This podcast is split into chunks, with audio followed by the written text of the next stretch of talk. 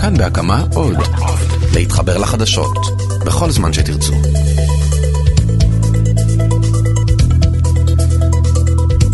אז מה אתם אומרים, אפשר לסגור את הכנסת? הרי בין כה וכה יש רוב לקואליציה, אז למה לנו לשחק את המשחק הכאילו דמוקרטי, אומרים באופוזיציה, והחליטו להחרים עוד דיון במליאה. ואני, כמי שמכיר את הכנסת, שואל, איפה הימים בהם גדעון סער עם 12 מנדטים של הליכוד עשה את המוות לממשלה ולקואליציה של אולמרט עד שהביא להחלפתה? איפה הימים של חיים רמון, שפעם אחר פעם הביך את הקואליציה עד להפלתה? הבעיה היא שהאופוזיציה של היום מורכבת כנראה רובה מאנשים שרואים את עצמם ראשי ממשלה, לא פחות, כל אחד ראש ממשלה, לכן זה נראה כפי שזה נראה. יש עתיד משחק את המשחק שלה, הרשימה המשותפת במגרש אחר לחלוטין, במחנה הציוני עסוקים בהתמודדות לראשות המפלגה וההסתדרות, במרץ כנראה לא התאוששו עדיין מהצלחת היושבת ראש להעביר החלטות בוועידה.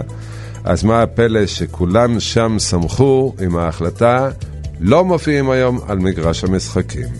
אבל בשונה מכדורגל, בכנסת אין ענישה לקבוצה שלא עולה על המגרש, את העונש מקבל ציבור תומכי האופוזיציה שלא מצליח לשמוע את קולו ב-90 דקות המשחק, שתוצאותיו צפויות מראש.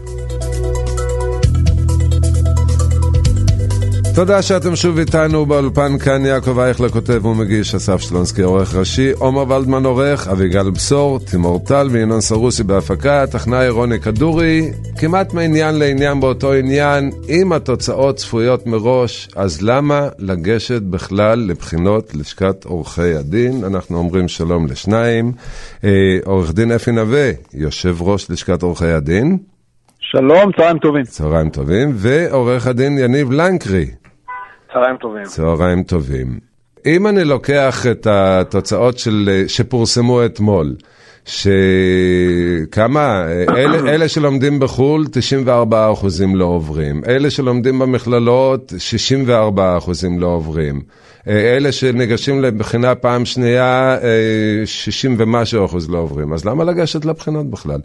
אז איך, איך יקבלו רישיון? בלי בחינה. אה, יקבלו רישיון על סמך מה שהם למדו. אני טועה, זה... בוא נעשה את זה גם ברפואה, גם בראיית חשבון, בשמאות, בהנדסה.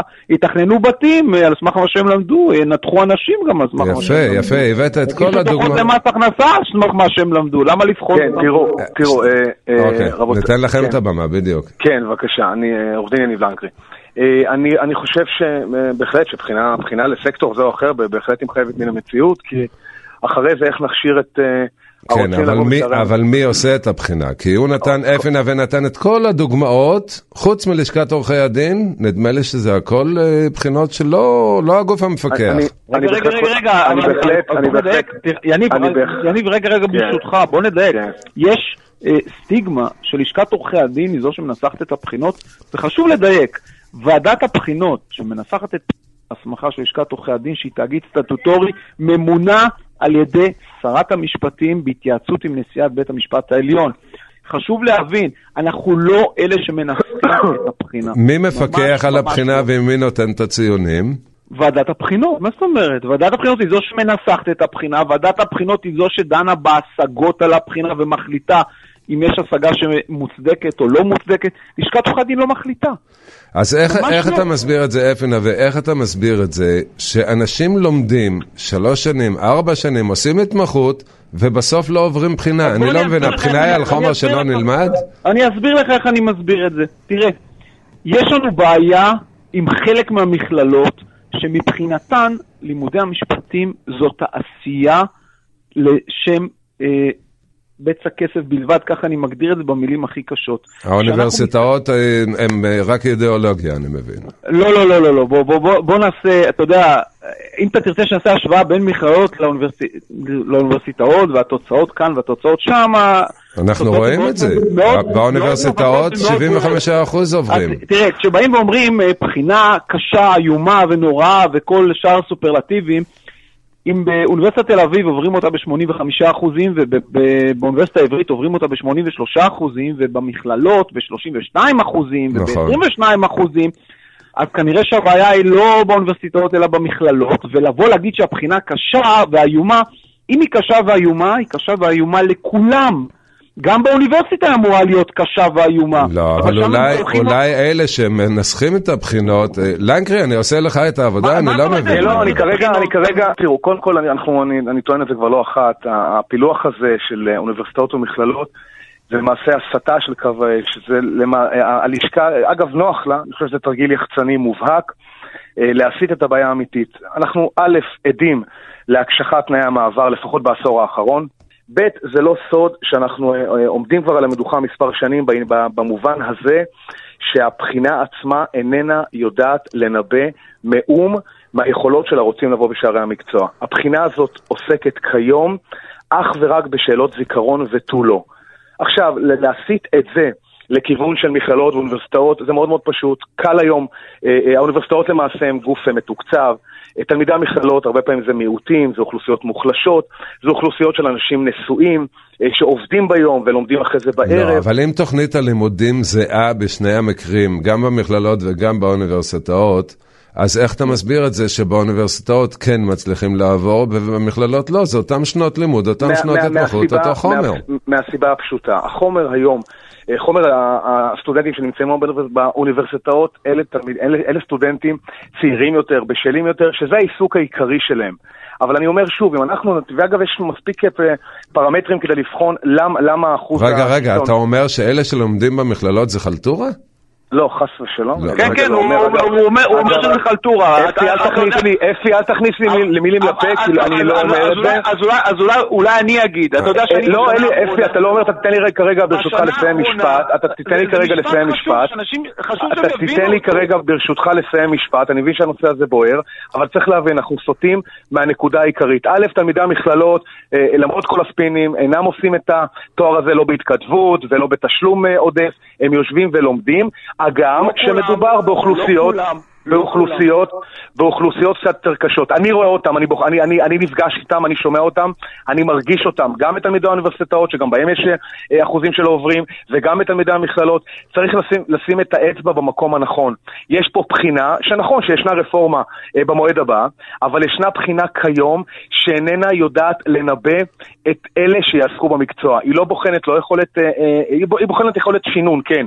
היא לא יודעת לנבא אם יש לי חוש אה, הפרדה בין עיקר לטפל, אם יש לי יכולת ניתוח קייס, אם יש לי יכולת טיעון טובה. לא, לא אבל לנקרי, יניב, יניב, שנייה, שנייה, עורך דן לנקרי, אתה סוטה לי מהמסלול כרגע. אומר אפי נווה, זו אותה בחינה גם לאוניברסיטאות וגם למכללות. ואני שואל, הם לומדים אותו חומר, אז למה אלה נכשלים ואלה עוברים? אז אני אענה לך, אני אענה לך. בכל מכללה, שנייה, יניב ברשותך, יניב. בכל מכללה... 50% מהסטודנטים לא פוקדים בכלל את ספסל הלימודים. הם לא נמצאים שם.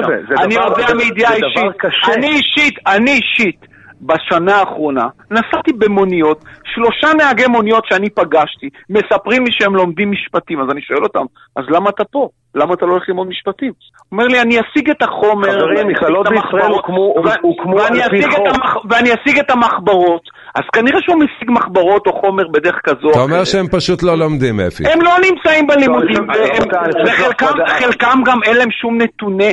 אין להם שום נתוני פתיחה שמתאימים ללימודי משפטים. אז פנינו למוסדות... מה זאת אומרת מתאימים? רגע, רגע, רגע, אתה אומר כאן משפט, מה זאת אומרת נתונים מתאימים? אני רוצה להסביר את זה. לא כל אחד יכול להיות עורך דין. פנינו למכללות ואמרנו להם, רבותיי, אתם מקבלים בלי שום סינון, בלי שום מבחנים, לא בגרות, לא פסיכומטרי, שום דבר. זה גם לא מדויק. זה גם לא מדויק. ואז באו אליי ואמרו, אנחנו רוצים לעזור לשכבות החלשות. אמרתי, אוקיי. שכבות חלשות, הגיוני, בואו נעזור לשכבות החלשות. תקבלו את כולם לשנה א' ללא שום סינון. טוב, בואו בוא נתכנס לסיום. בסוף כן. שנה א', בואו נעשה בחינת מיון אובייקטיבית של משרד המשפטים, שתבדוק את ההתאמה... מתי זה יקרה, אפי? בוא, אנחנו חייבים לסיים. אפי, מתי זה יקרה? בחינה אובייקטיבית מטעם משרד המשפטים? זה יקרה כשהמכללות יסכימו ויבינו שאי אפשר לקחת סטודנטים ולהשתמש בהם ארבע אוקיי. שנים כמחלבה. אוקיי, אפי נבוא. ארבע שנים שחלקו... אתה יודע רק נתון אחד שכדאי שהצופים יבינו. אני מנסה להבין, הבחינה לא חפה מכשלים. אפי, גם בבחינות יש זמן מוגבל. מי שלא מסיים את הבחינה בזמן נכשל אוטומטית. אז אפי, בוא ניתן ליניב להקריא לסכם. כן, כן. מה, מה שאני אומר, מה שאני אומר דבר כזה, אני חושב שגם אפי שותף לדעה הזו, שהבחינה במתכונתה היום, היום, קרי היום, הבחינה האחרונה, וזו שנעשית כבר ב-10 או 20 שנה צריכה להשתנות.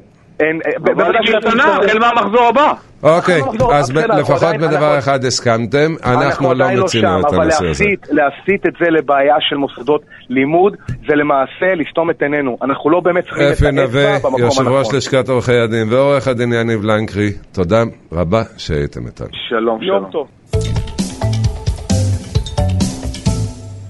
20 דקות נמשכה אמש הפגישה בין נשיא ארצות הברית דונלד טראמפ לבין יושב ראש הרשות הפלסטינית אבו מאזן. ההצהרות ניתנו ב- לפני המפגש, ומה שהיה בתוך המפגש אנחנו יודעים רק מהדלפות. אז אנחנו מדברים עכשיו עם עורך דין זיאד אבו זיאד, לשעבר שר לענייני ירושלים ברשות הפלסטינית. שלום.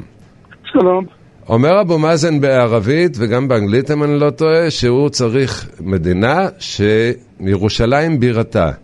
אני תושב ירושלים, אז אני אהיה אזרח הרשות הפלסטינית? אתה אזרח של מערב ירושלים, אז אתה אזרח ישראלי. איפה הגבול? איפה הגבול? הגבול, הקו הירוק. הקו הירוק זה אומר כביש מספר 1 בירושלים, למי שמכיר?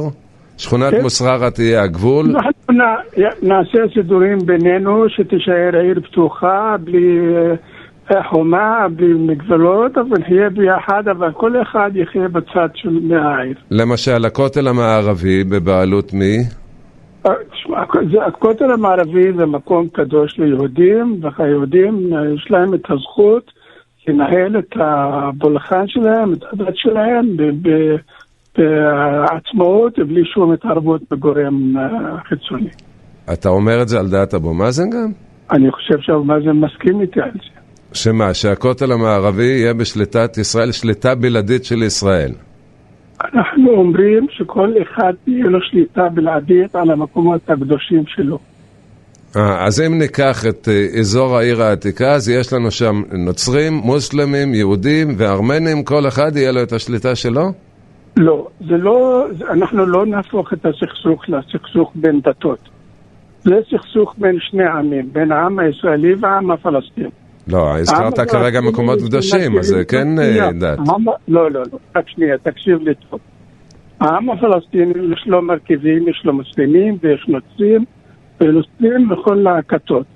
אז כשאנחנו מדברים על פלסטינים זה כולל גם את הנוצרים וגם את המוסלמים. ואם הנוצרים לא ירצו? יש יהודי שרוצה להגדיר את עצמו כפלסטיני ולחיות איתנו, אהלן וסהלן, הוא יהיה פלסטיני עם כל הזכויות. ואם הנוצרים למשל לא יסכימו שקבר דוד יהיה בשליטת אה, רשות? הם יסכימו. ואם לא? הם יסכימו, אנחנו יודעים, מכירים אותם. מדברים איתם, מדברים איתם, הם חלק מאיתנו. אוקיי, עכשיו, מה היה בתוך הפגישה ב-20 דקות האלה? אגב, זה, זה היה 20 דקות בדיוק, למה בדרך כלל אה, פגישות מתארכות אה, אם הן מוצלחות, לא? אני, אני, אני יודע שהייתה פגישה, ואחריה הייתה ארוחה.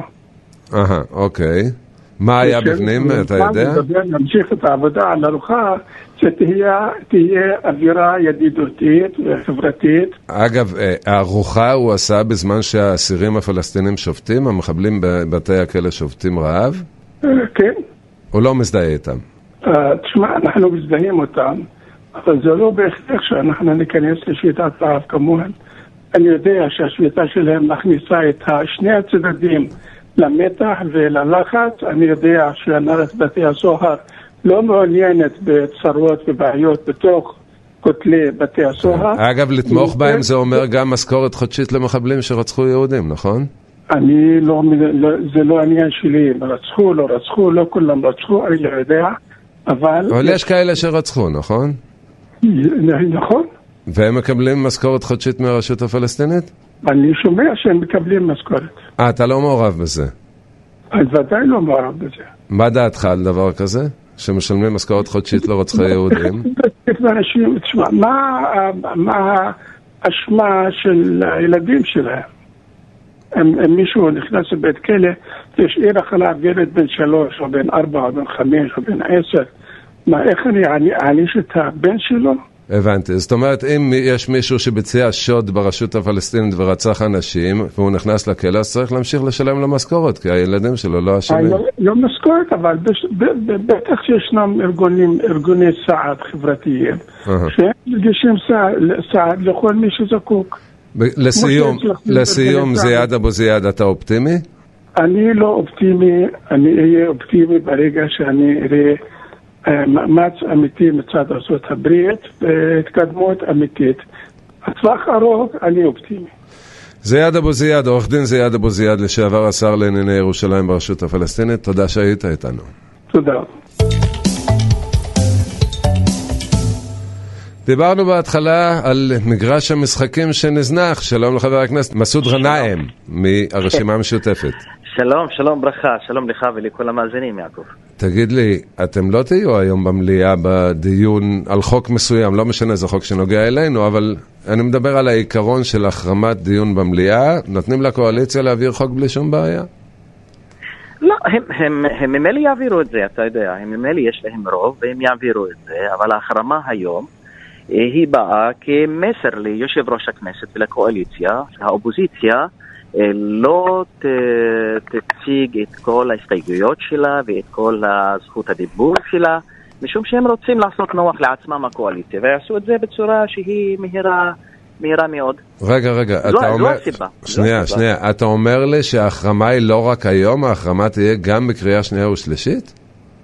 לא, עדיין לא, עדיין אין החלטה בקשר לא, כי אמרת הסתייגויות וכל הדברים האלה, ושלישית, עדיין אין, עדיין אין החלטה לשנייה ושלישית, אבל החלטה של היום על הקריאה הראשונה היא בגלל שהקואליציה התעקשה ויושב ראש הכנסת על סדרי דיון שכפי שאמרתי שהם לשעות או לדיוני חירום, אגב אתה יודע את זה, יש סעיפים בתקנון הכנסת שהקואליציה נכון יכולה להשתמש בהם אבל אם הם רוצים דיון באמת, דיון של לתת לאופוזיציה להציג את ההסתייגויות שלהם, הסתייגויות הדיבור והסתייגויות בכתב. נו, רצו לתת לכם ארבע שעות, שלוש שעות, ארבע שעות, כפי שהתקנון מאפשר. אז זהו, הם רוצים לקבוע את זה. אז את הדורסנות הזו אנחנו לא רוצים אותה. בגלל זה הקואליציה, האופוזיציה, החליטה להחרים את הדיון הזה. אבל מה אתם מרוויחים? אני, אני עוקב אחרי הכנסת כבר הרבה שנים, אני לא ראיתי אי פעם שכשהאופוזיציה החרימה דיון, הקואליציה נבהלה. היא המשיכה בשלה ההפך, היא אמרה לכם לא, תודה שקיצרתם להם את הדיון.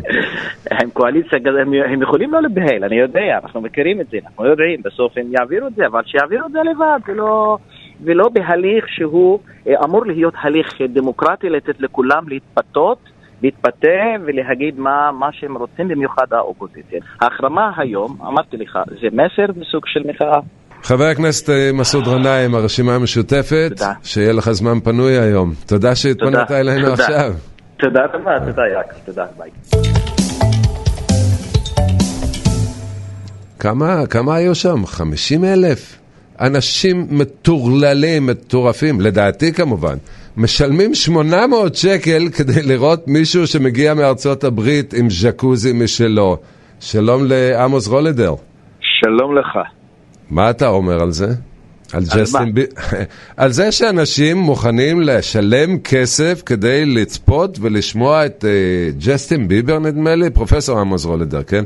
Uh, את ג'סטין ביבר, שהעבר שלו לא מי יודע מה, דמות חינוכית בדיוק. כן, אה, זהו, אני חושב שבמה שאתה אומר יש שני סוגיות שצריך לטפל בהן. אני אומר כמובן בתחום ההתמחות שלי, הורים, ילדים. כן. Uh, הדבר הראשון זה, תשמע, המחירים.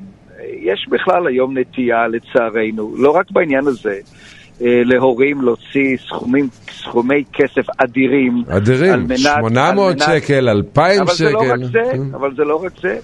על הג'ינס שעולה 1,500, על הטלפון החכם שעולה 3,000 שקל לילדה בכיתה ד'. כן, הג'ינס ככל שהוא יותר קרוע הוא עולה יותר, נכון? זה גם, אני לא, זה לא, התמח, לא התמחות שלי, אבל אני מקבל את דבריך, אתה כנראה, כן. אתה כנראה, אוקיי. כן. אז זאת אומרת, יש פה היום uh, תופעה שאם תרצה תקרא לה קנייה חוזרת ונשנית של הורים, אה, רובם מתוך רגשי אשם של זמינות נמוכה לילדים. זה נקודה אחת שצריך לטפל בה, וזו נקודה כואבת, כי יש לזה משמעויות חינוכיות וערכיות רציניות. כן. עכשיו אתה מדבר על התופעה השנייה, שזה מעין הערצה והתמכרות. לאדם שתוקפן, לפי הפרסומים, ומתייחס באופן כן, משפיל כן. לזה, כן. תראה, אה, אה, וכאן זה לא רק זה, זה בעצם עיסוק מוגזם, ואני חושב שכאן יש תפקיד גדול להורים, למחנכים, לנס, להסביר לילדים, או פשוט ליצור איזה שהם גבולות, מה מותר ומה אסור.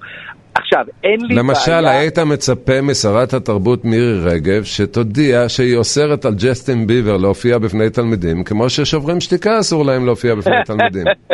תשמע, גם בוחרי הליכוד יפסיקו לתמוך בה אם היא תעשה את זה, ולכן היא לא תעשה את זה, מכיוון שהעשרות אלפים שהיו שם הם לא רק אה, על זרם א', ב' וג', אלא הם מעין תופעה. תראה, אני אגיד לך את האמת, אני, אין לי בעיה שילדים באים, אה, או נערות, אה, לראות את כוכב, הכוכב הנעורים שלהם, זה, אתה יודע מה, היום זה זה, מחר זה מישהו אחר. אתה יודע, אני, אתה ואני צריכים להסתכל על זה, מהי השפעה ארוכת טווח על הילדים? לשמחתי, השפעה היא שולית לגמרי. מה שהם רואים בבית... אני לא כל לא... כך בטוח. אני לא כל כך בטוח. אה, אה, אז פה אני אשלח לך את המקורות המחקרים, אה, אוקיי, לא.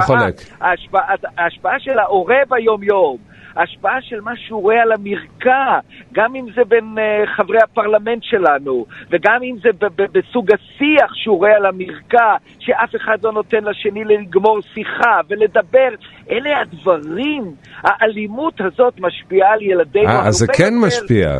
בוודאי. אה, חשבתי, ש... חשבתי לרגע לא, שאמרת לא, שזה לא. לא משפיע. לא, מאוד מאוד משפיע, בדיוק. אבל יותר, יותר, יותר מאותו כוכב שהיום הוא כוכב, ובעוד חצי שנה, בת 16 לא יודעת בכלל מי הוא. אה, ב, ב, ב, ב, איך, מה שמו היה? מרטין, אה, אה, היה פעם כוכב, אני זוכר לבת שלי. אם הייתי צריך לעבור בחינה בשמות האלה, הייתי נכשל. בדיוק, ריקי מרטין היה פעם אחד. אתה יודע מה? אז היה לה תמונה על החדר, כעבור שנה זרקנו את התמונה. אבל מה שהיא ראתה בבית, אני מקווה, ומה שהיא חשה בין, uh, בתהליך החינוכי, uh, לפי התוצאות השפיע עליה הרבה יותר מאותו uh, uh, כוכב. אז uh, אפשר להירגע, אם כי, אתה יודע, הבולמוס הזה, מצביע על חולי חברתי שהוא הרבה יותר גדול מג'סטין בו, מאותו... אה, השאלה מי צריך לטפל בזה. אתה אומר ההורים, ההורים לא יכולים, כי כפי שהזכרת קודם בשיחה, לא, ההורים חשים רגשי אשמה שהם לא פוגשים נכון, בילדים, אז נכון, אומרים הנה קח כסף ותשתוק. נכון, זורקים את נכון, העצם לבעל חי נכון, הזה. כן? נכנעים, נכנעים. תקרא לזה נכנעים. המחנכים, מערכת החינוך, השאלה אם היא זו לא שצריכה אה, לפעול כדי למנוע דברים כאלה, להודיע שילוב... לתלמידים, חבר'ה, אין, לא הולכים. נכון, שילוב כוחות. אתה יודע מה, הורים מוצאים היום על יום הולדת של ילד בכיתה בין חמש, שש, על עשרות אלפי שקלים. מה? היה מספיק, אתה יודע, אני לא יודע, אני מניח שבזמנך ובזמני עוגה טובה, טפיחה על השכם, יישר כוח, הספיק ועשה את אותה עבודה. נכון. ברגע שאבל הגננת והמורה אומרת להורים, רבותיי, אני מבקש את כל תלמידי כיתה ג'1, יום הולדת זה צנוע, עוגה קטנה, ההורים יקשיבו. ההורים מחכים למישהו עם אוטוריטה חינוכית שיאמר להם. ברגע שהוא לא אומר להם, אתה יודע מה, אתה צודק. גם שר חינוך, גם שרת תרבות יכולים להביע עמדה שאולי תסייע להורים להפסיק להיכנע. אבל כשהם לא אומרים, כשהם לא עושים, ההורה חשוף בצריח, בזמינות הנמוכה שלו, עם רגשי אשם, והוא נכנע לילדים שלו. זה המצב היום, לצערנו, בחלק לא קטן מבתי ישראל. אז הסיכום של השיחה שלנו היא, פרופסור עמוס רולידר קורא למערכת החינוך ומערכת התרבות לשבור שתיקה. ממש נכון. רצוי שעה אחת קודם. הפרופסור עמוס רולידר, אני מאוד מודה לך שהיית איתנו. כל טוב, ביי ביי. זהו, עד כאן להפעם. תודה לרוני כדורי הטכנאי, תודה לאסף שלונסקי עורך השיר, עומר ולדמן עורך, תימור טל, אביגל בשור וינון סרוסי, גם בהפקה וגם במבזק. תודה לך, ינון. תודה לכם המאזינים. באולפן כאן יעקב אייכלר כותב ומגיש. להשתמע.